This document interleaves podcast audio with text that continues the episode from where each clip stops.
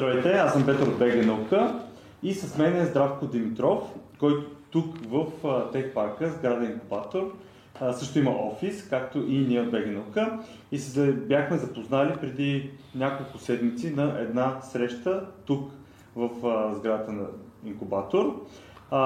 Ставаше въпрос за иновации и бизнес и точно това е идеята и да, да се видим как, как наука, иновации и бизнес се срещат и това, което той се занимава е изключително интересно, защото е в сферата на космическите технологии. Но разкажи малко повече и за себе си и за това какво правиш. Да, ами аз съм всъщност създател на сфера Technologies. А, ние сме като цяло спин-оф на, на SAT-1 инициативата, която също може би е позната на, а, на част от зрителите. Целта всъщност е на сфера Technologies е да изграждаме инфраструктури за, за една нова епоха, в която космоса е част от ежедневието. Като фокуса ни е, разбира се, главно върху а, дигитални инфраструктури, тъй като един от основните проблеми, които в момента съществуват на космическата индустрия, на всичките тези ползи, които тя генерира, е, че те не са пряко достъпни до една голяма част от възможните потребители а, или са в такъв формат, в който има нужда от а, а, доста, как кажа, а, има, има нужда от доста стъпки, които трябва да се преминат, докато, докато станат тези ползи от космическите технологии налични за масовия потребител и по, по един осезаем начин. И това, което ние правим, продуктите, които разработваме, технологиите, които разработваме, концептуализираме, целят точно това, да създадат едни стандартизирани дигитални инфраструктури, които да направят възможно, например, спътникови данни да достигат до, до много повече потребители, а, самите космически компании да имат дигитална инфраструктура, с която да улеснят своите операции значително, така че да стане по-лесно използването, експлуатирането на спътници, да стане много по-бързо доставянето на данни към потребители и като цяло а, всичките тези ползи, които проистичат от технологиите, които имаме в орбита, да станат доста по-осезаеми в цялостната економика и в крайна сметка да а, космоса да бъде не нещо, което е много бутиково, уникално, както е било до сега, а да стане едно ежедневие, така че да може в, в, в един момент почти всяка компания да бъде малко или много космическа компания. Да, това е супер интересно и много яко, че от България тръгва такъв тип а, идея, иновация. А, разкажи малко повече за себе си. Какво си учил, къде си учил и как дойде тази идея въобще? Да. Самото начало. А, ами, всъщност, аз като цяло от, от малък още се интересувам от космически технологии, от космос, най-вече поради причината, че а, космос е нещо, което е много предизвикателно, т.е. там имаме много неизвестни, има много въпроси, които се задават а, и много въпроси, на които трябва да се открие отговор. И за да се открие отговор на тези въпроси, ние трябва да, да създадем инструментите, с които трябва да откриваме а, тези отговори. И това винаги ми е било много интересно и е имало много така притегателна сила за мен, защото в крайна сметка а, във всяко едно такова нещо, което имаш много неизвестни, където имаш много неотговорени въпроси, любопитството те бута да отговориш на тия въпроси и да, да разбереш не само какъв е отговор, но и, но и как да отговориш на този въпрос. А, и всъщност това е, това е нещо, което винаги ме мотивирало да, да съм в това направление. Винаги ми е, ми е така предизвикало и стимулирало интерес към космоса. А, колкото до нали, биография, като цяло не съм инженер. А, аз съм завършил бизнес менеджмент и комуникации. А, първо в България, после в International University в Монако, а, където всъщност завърших бизнес менеджмент 2016 година. А, но още от преди това, а, като цяло съм участвал в различни инициативи и проекти за, а, за подобряване на, на разбирането защо са необходими космически технологии. А, и като цяло 2017 година с още няколко колеги от физически факултет и от а, също чужестранни университети създадохме инициатива САТ-1, която е нестопанско сдружение, а, което подпомага връзките между университети, подпомага идеята да се правят практически проекти в областта на космоса.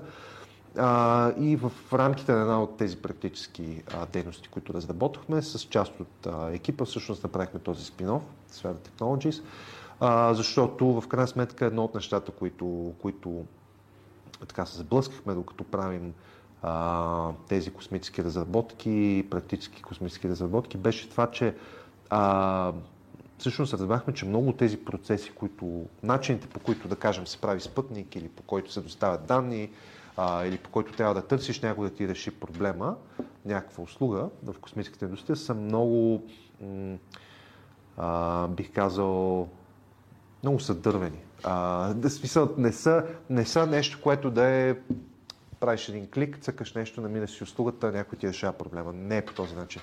А, има страшно много бумащина, страшно много документация, а, страшно много а, верификация на всичко това, което се прави. А, и то няма как да бъде иначе, защото все пак говорим за космически технологии, при тях всичко трябва да е в общи да е изключително сигурно, защото е много скъпа техника, която ако се загуби, нали, това, това е огромна инвестиция, която отива в... А, а, абсолютно да, в коша отива и се загуба. А, така че тези, всички тези процеси са необходими, но ние преценихме, че може би тези процеси би трябвало да се дигитализират, да станат една идея по-умни, една идея по-гъвкави. А, и разбира се, в, в следствие на това, за да, за да се случи това, трябва да имаме една среда дигитална, в която тези процеси да се случват, да се верифицират, да се създават всичките тези инструменти, за да може космоса да стане по-достъпен, всички тези услуги да станат по-достъпни, управлението на процесите да стане по-достъпно и като цяло това да направи целият процес по правене на космос много по-леки и приятен и съответно и много по-адекватен за повече актьори, повече играчи да се включат в този бизнес. И как София Тех Парк и екосистемата тук допринася, помага по някакъв начин ли? Да. Ами всъщност е, София Тех Парк беше една от първите институции, с които се свързахме още преди години, поради простата причина, че а, ако се замислим какво се изисква за да се направи един спътник, да речем един CubeSat, този формат, който в момента е най-популярният формат за правене спътници, а, почти всичко от това като инфраструктура го има в Техпарк. Тоест имаме а, принтиране на 3D на метални конструкции, а, имаме бързо прототипиране на, да кажем, на платки, електроника, която може специфична за някакъв прибор, който да се прави на спътник.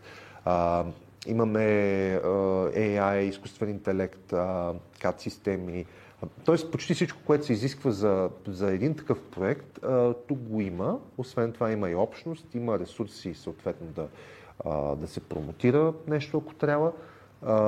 Така че всъщност това беше една от първите, едно от първите места, с които контактувахме. Имахме много добър, много добър позитивен отговор. Все още имаме така изключително добро взаимодействие с Техпарка. и това според мен е просто една естествена среда, в която в която се случват едни взаимодействия, с които, с които може да се развиват такъв тип проекти, които са, в крайна сметка, те са и мултидисциплинарни проекти, защото има електроника, има физика, има материали, комуникации, какво да е всичко. Да, да, абсолютно, да.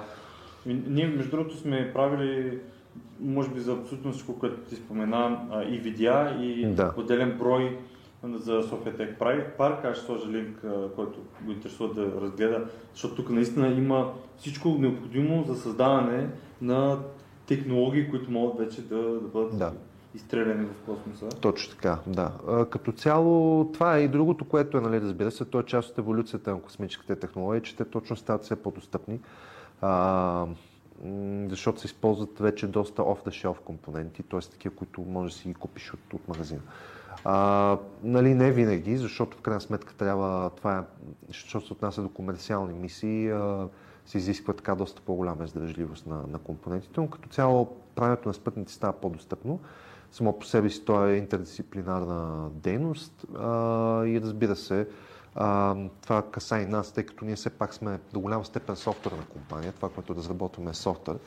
А, но това не означава, че нали, няма R&D, който се случва в определено направление. Примерно хардуера, който, с който трябва да се вържем какъв тип софтуер да. отговаря най-добре.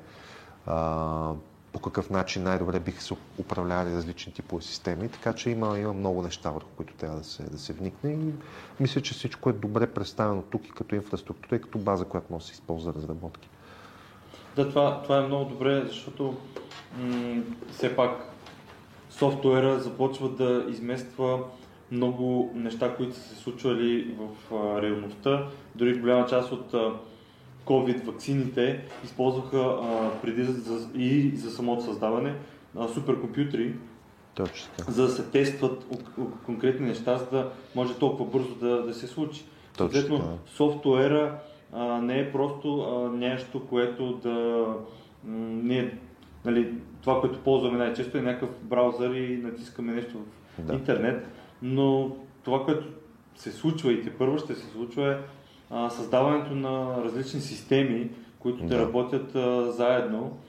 И, и това е много, много добре как и в България се създава нещо да. такова за, за космическата индустрия. А, как виждаш ти бъдещето на твоята сфера, на това, което да.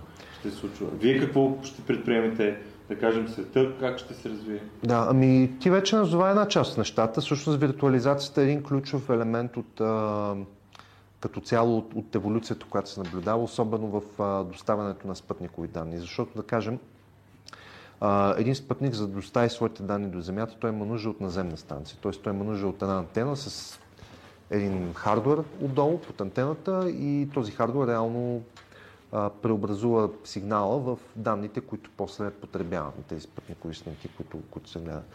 А, и тенденцията, която наблюдаваме в момента е, че все по-голяма част от тази, този хардвер реално се превръща в софтуер.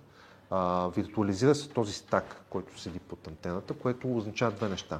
А, антената става по-ефтина, а, става по-достъпна за повече потребители а, и се по, постепенно се появява една стандартизация и възможност а, всички тези функционалности, които преди са били свързани с специфичен хардвер, вече да бъдат просто софтуер, който може да върви в, в клауда. Което автоматично означава, че ние имаме много по-достъпна за правене космическа инфраструктура и нашата цел е именно да, да се движим по този процес, да виртуализираме, да автоматизираме а, и разбира се, когато нали, нещо, вече нещо съществува като код, а, има и доста по-добри методи, доста по-добри платформи а, да се, това нещо да се автоматизира, а, дали ще е чрез оркестрация в, в клауда или по някакъв друг начин. А, това нещо се автоматизира, така че допълнително да почне да расте този скейл на, на операциите, защото едно е да имаш примерно един оператор, който седи на някакъв на някакъв стейшън, който седи и гледа какво се случва, подава команди, ръчно и така нататък. Съвсем друго е цял един процес, ти да го имаш като автоматизиран, автоматизиран процес, който ти седи в клауда, на който се подават някакви инпутси, който е достъпен през някакво API. Нали, това е разликата е огромна. И това е като цяло тенденцията, специално, що се отнася до, до доставянето на данни. И ние желаем да бъдем част от това нещо, работим да бъдем част от това нещо, разработваме си продукти, които са в, в това направление и като цяло се виждаме като един от основните доставчици на такъв тип продукти и услуги в следващите 5 години. Да, то, а и в следващите 5 години тази сфера може би ще бъде е, тази сфера, като кажа, космическите технологии да. и комуникациите, много повече ще се развива, защото и 5G-то ще е, може да, би, вече да. основния начин на е, изпращане на данни тук на, на Земята. А, Мъск беше казал в едно интервю тук в, а, пред няколко дни, буквално по TED да. а, го пуснаха, те му взеха интервю, а, че може би след около 10-15 години а, ще се изпращат а, совалки, хора, ракети да. към Марс. Да, да. А, съответно ще трябва много сериозна комуникация за всичко това да, нещо. Да, да. Ами да, то всъщност Starship е един от елементите, които той предвижда да, да бъде като основен работен кон на, на това покоряване на Марс, а, но разбира се, ще се разчита много на автоматизация и изкуствен интелект в крайна сметка, защото а, то вече тенденцията да се разчита на в дълбокия космос на автоматизация, защото когато имаш една сонда, която е на, на милиони километри от тебе, а, ти не можеш да чакаш всеки удобен прозорец да комуникираш с нея, да изпращаш команди и по няколко минути да ги чакаш те да дойдат и така нататък а, далеч по-добре е тази сонда да може автономно да взима решения и съответно на базата на, на това трябва да се разработват конкретните решения, които са свързани с изкуствен интелект, с а, автоматизиране на процеси и всичко останало. А, така че това ще бъде и голяма част от покоряването на Луната и Марс. Аз съм повече оптимист за покоряването на Луната, отколкото за Марс. Просто бизнес кейса за Луната е много, много по-силен от за Марс. А, но в крайна сметка, ако имаме машини, изкуствен интелект и автоматизирани системи, които да вършат работа вместо хора, това ще разшири много по-бързо присъствието, без да има нужда да пращаме толкова много екипаж там да върши ръчно каквато и да било работа. А, така че това, са, това разбира се ключов интегрален елемент от, от освояването на, и на Марс, на Луната и цяло на всякакви бъдещи светове. Ние много години ам, не сме стъпвали никъде. Mm-hmm. Много време е мина от последното стъпване на Луната. Може би заради това и много хора а, не вярват, че се е случило. Но това, което Мъск пък а, дава заявка, че ще се случи много скоро и вече направи неща, които бяха немислими за а, многократно използване на ракета. Да, а, буквално след а, кацането, т.е. тя се изстрелва, после се връща, каца, за да може веднага още един път да се изстреля, да, после да. каца, после още един път и така нататък. Да. Това буквално беше немислимо, но в момента е реалност. А, все пак, как виждаш ти развитието на, на този сектор. НАСА иска да. отново да, да използва точно Старшек за изпращане на човек да. на Луната. Ами, както казах, според мен бизнес кейса е много по-силен за Луната в момента и затова много от усилията са насочени към освояването на Луната. Нали, не само имаме държавни програми като Artemis, които са като цял един опит да се създаде консорциум от държави, които да, да участват по един или друг начин в това освояване. Имаме страшно много компании, като примерно iSpace наскоро обявиха а, че ще пращат още ровери. А, като цяло първата стъпка ще бъде Луната, защото поради няколко причини. Първата причина е логистика. А, да отидеш до Луната е приблизително същия времеви период, в който да доставиш някаква стока от един край на, на Земята до друг с кораб. Става въпрос за няколко дни. А, Тоест, чисто като логистика, ние имаме един много разумен период за изпращане на товари от, единия, от, една, от планетата до Луната и обратно. Това означава, че Луната, а, поне що се отнася до време, а, тя може много лесно да се интегрира економически с, с Земята, щом се развият процесите, които са там. А, другото, което е като полза е, че Луната, нямайки атмосфера, това означава, че тя е перфектна там да се развиват слънчеви източници на енергия, а, да се развиват а, а, радиоизотопни генератори, които, нали, през когато не е осветена Луната става въпрос. А, така че там има изобилие от възможности да бъдат захранени всякакви инсталации, а, бази и всичко останало. Третият голям плюс е, че в самата самия реголит, в почвата на Луната има интересни минерали и материали, да, които биха могли да се добиват. Точно така, да. Не само хели, но и всякакви, всякакви видове редки метали, които по принцип на Земята са а, също се добиват, но така в, в относително малки количества. А, така че това е още един плюс на Луната, който има той. Т.е. има някаква рентабилност очаквана от, от това, че може да се добива нещо там. Да, става се по-ефтино да се създаде а, някаква система, която да ходи до Луната и се връща. Да, да. И още повече, като се изгради тази очаквана станция, този Lunar Gateway, а, и като се изградят още станции, а, нали, обитавани станции около Земята, това означава, че около двете тела ние ще имаме станции, които имат да кажем, достатъчно капацитет за докинг на економически значими товари. Тоест, примерно някакъв концентрат се добива на Луната, чрез методи за така наречения in-situ resource utilization.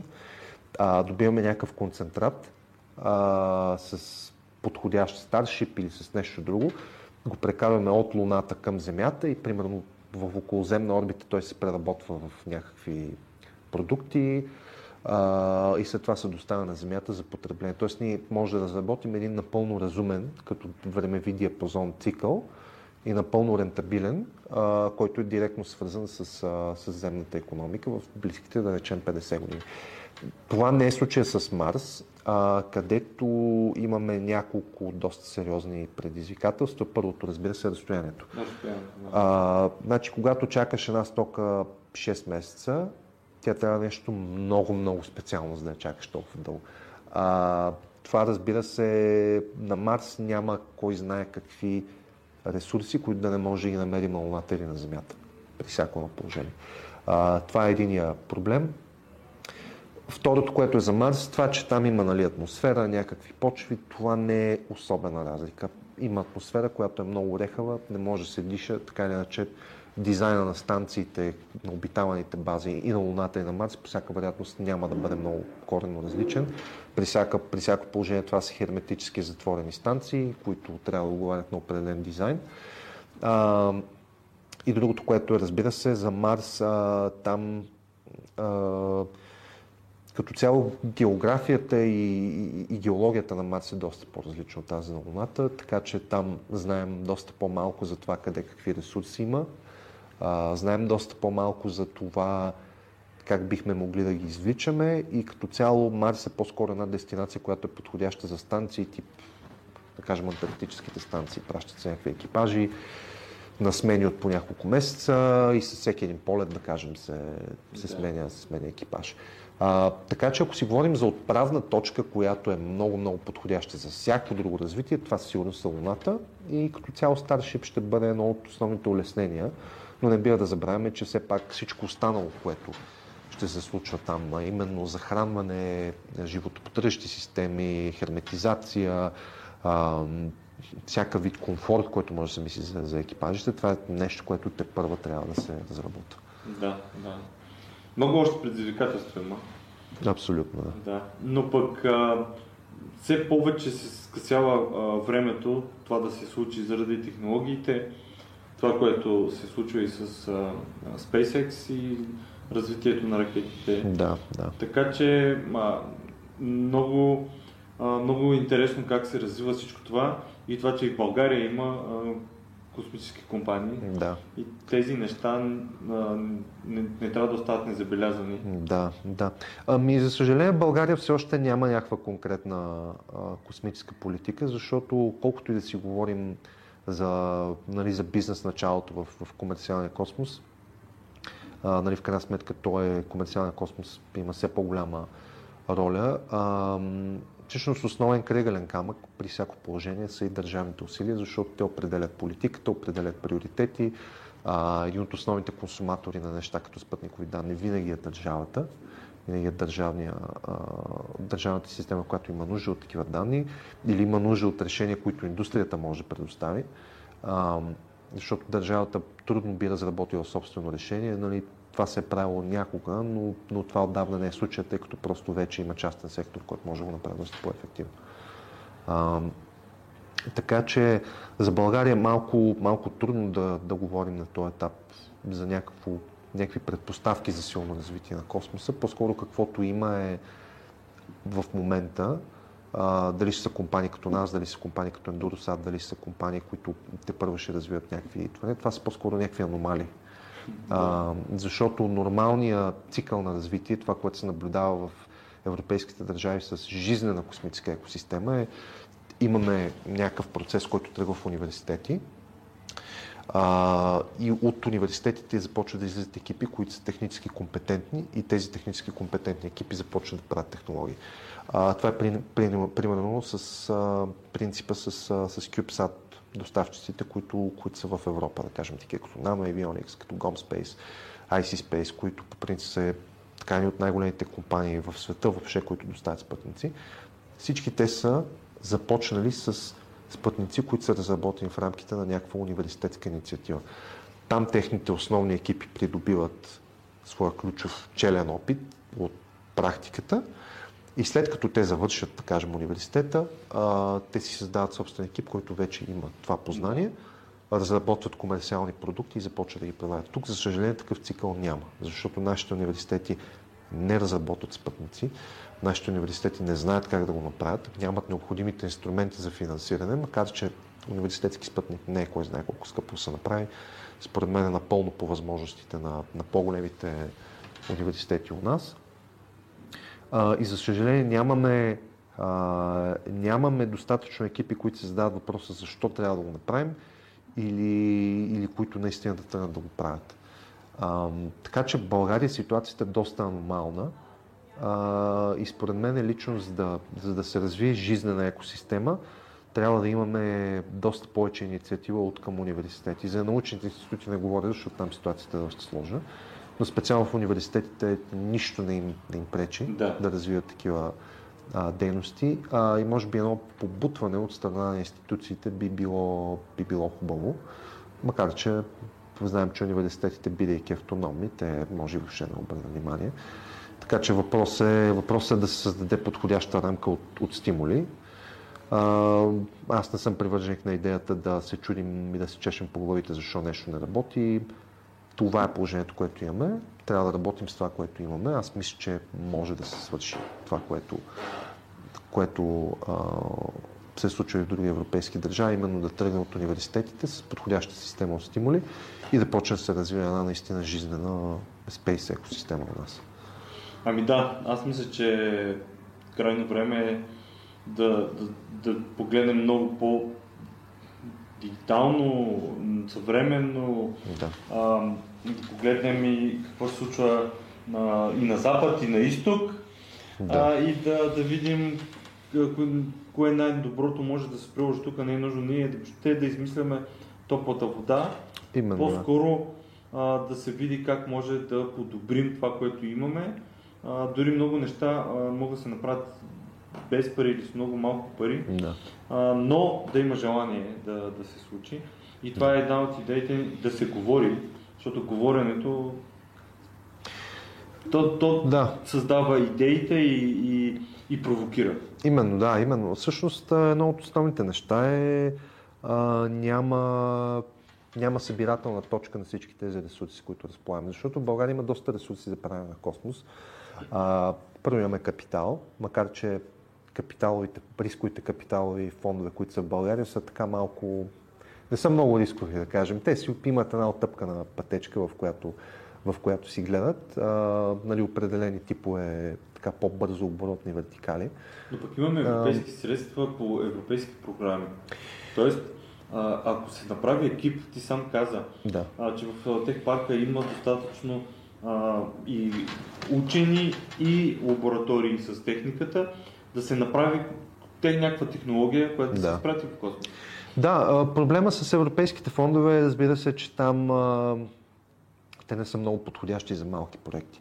А, всъщност едно от нещата, които имаме като наличност, а, като механизъм за, за подкрепа на такива проекти, това е PEX, който е по-скоро за проекти, които са главно R&D, т.е. искаме да разработим някакъв продукт а, с така относително по-нисък TRL. А, и съответно това е нещо, което може да подмогне, да кажем, университети. Проблема е, че по една или друга причина а, нашите университети не кандидатстват по тази програма, поне не толкова колкото биха могли.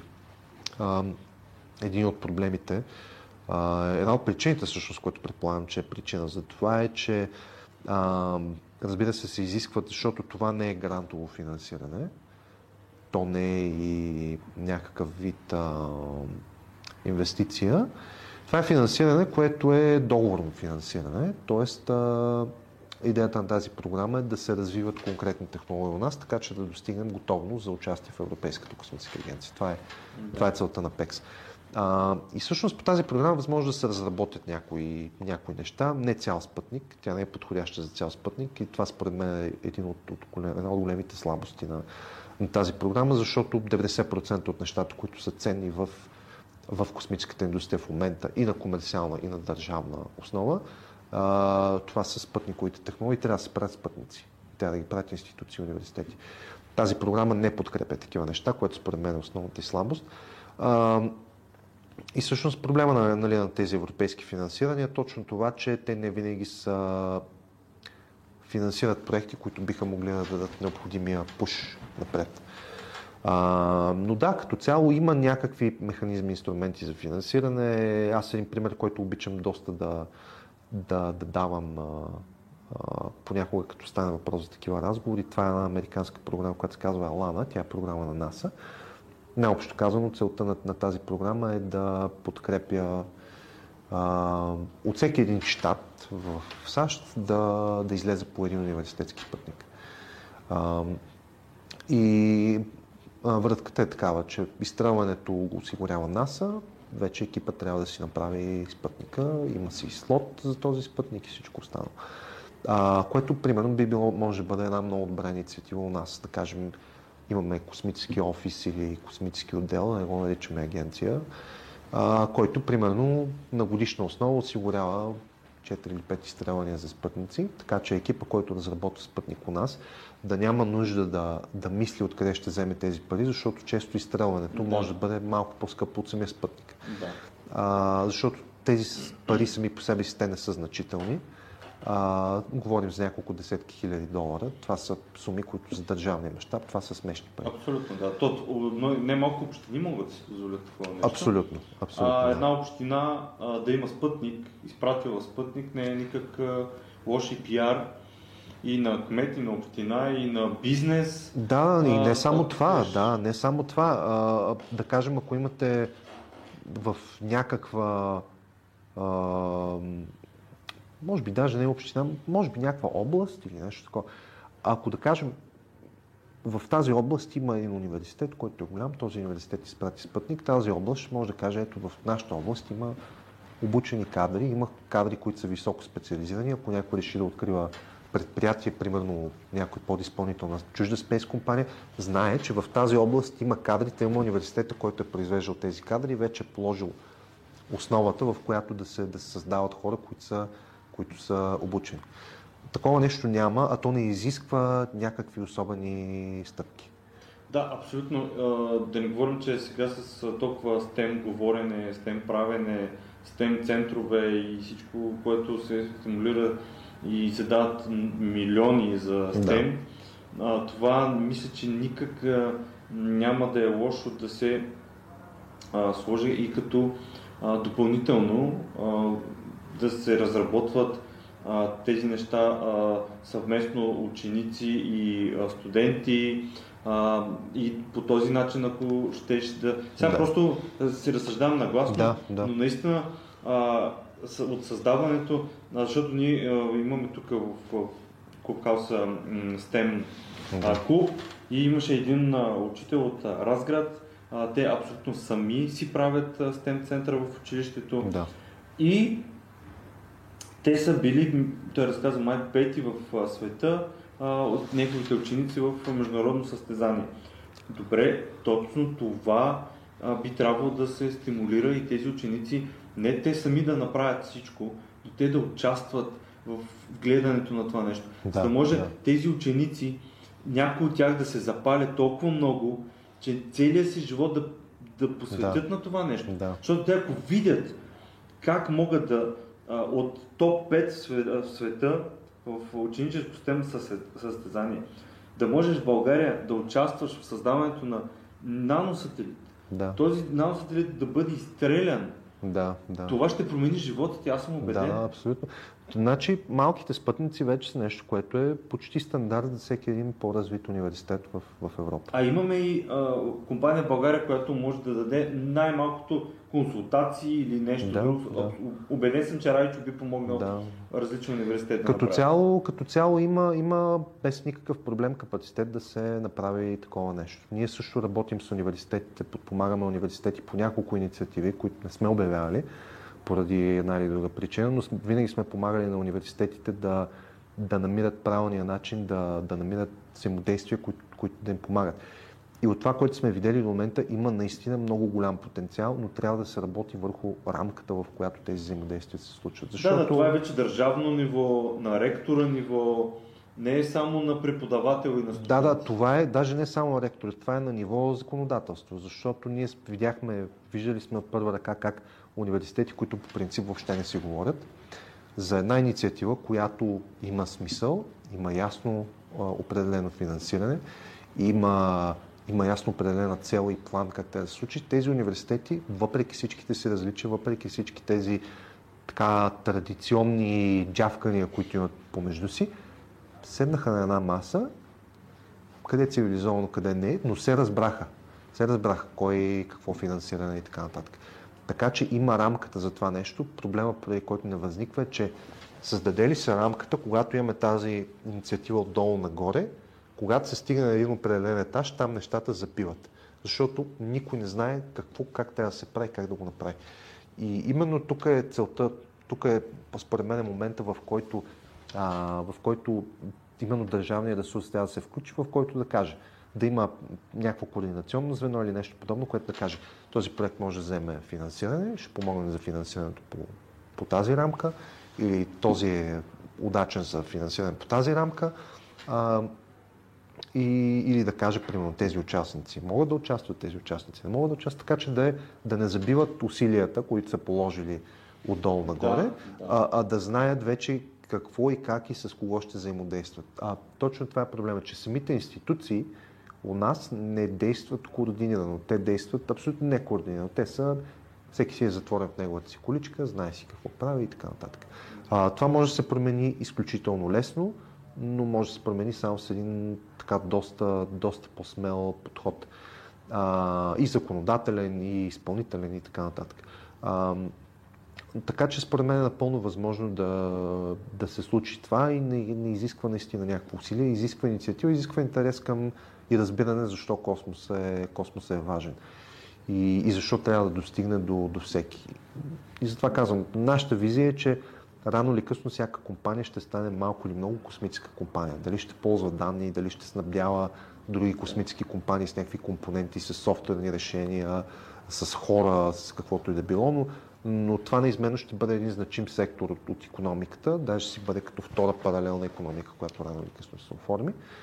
А, и е по-добре държавите, които в момента знаят и разбират това, а, стимулират своята екосистема, стимулират своите стартъпи, най-малкото създавайки предвидима законова рамка а, и като цяло се стремят да привличат а, и финансиране, инвестиции, да градят бранд и всичко останало, което е като цяло важно за развитието на, на една такава екосистема на национално ниво. Да, да, абсолютно. И мисля, че бяха последни перфектни думи и завършихме разговора.